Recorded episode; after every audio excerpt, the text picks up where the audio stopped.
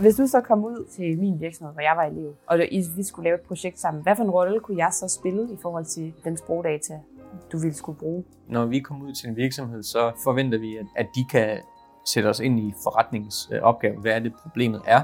Hvad, hvad er det, vi skal løse? Og, og hvad er det, vi skal vide? Så, så det er deres opgave at, at klæde os godt på til at kunne løse opgaven. Så vi ikke bare tager en masse data, og så selv finder på, hvordan, hvordan vi skal bruge det.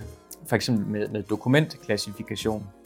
Vi kan lave en model, som, som, som selv finder emner i tekst, og så siger, at de her dokumenter hører sammen, og de her dokumenter hører sammen.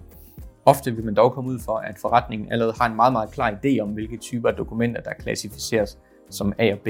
Og det er den viden, vi skal bruge. Og det kræver, at man har en stor stak dokumenter, som man allerede har klassificeret, som vi kan træne, en, hvor vi kan bruge det, der hedder machine learning, til at træne på en, nogle data og ligesom en facitliste, som, som den, den lærer at, at, at finde mønstre mellem de data og, og, og resultatet. I det her tilfælde vil det så være, øh, hvilken bunke de forskellige øh, tekster skulle ind i.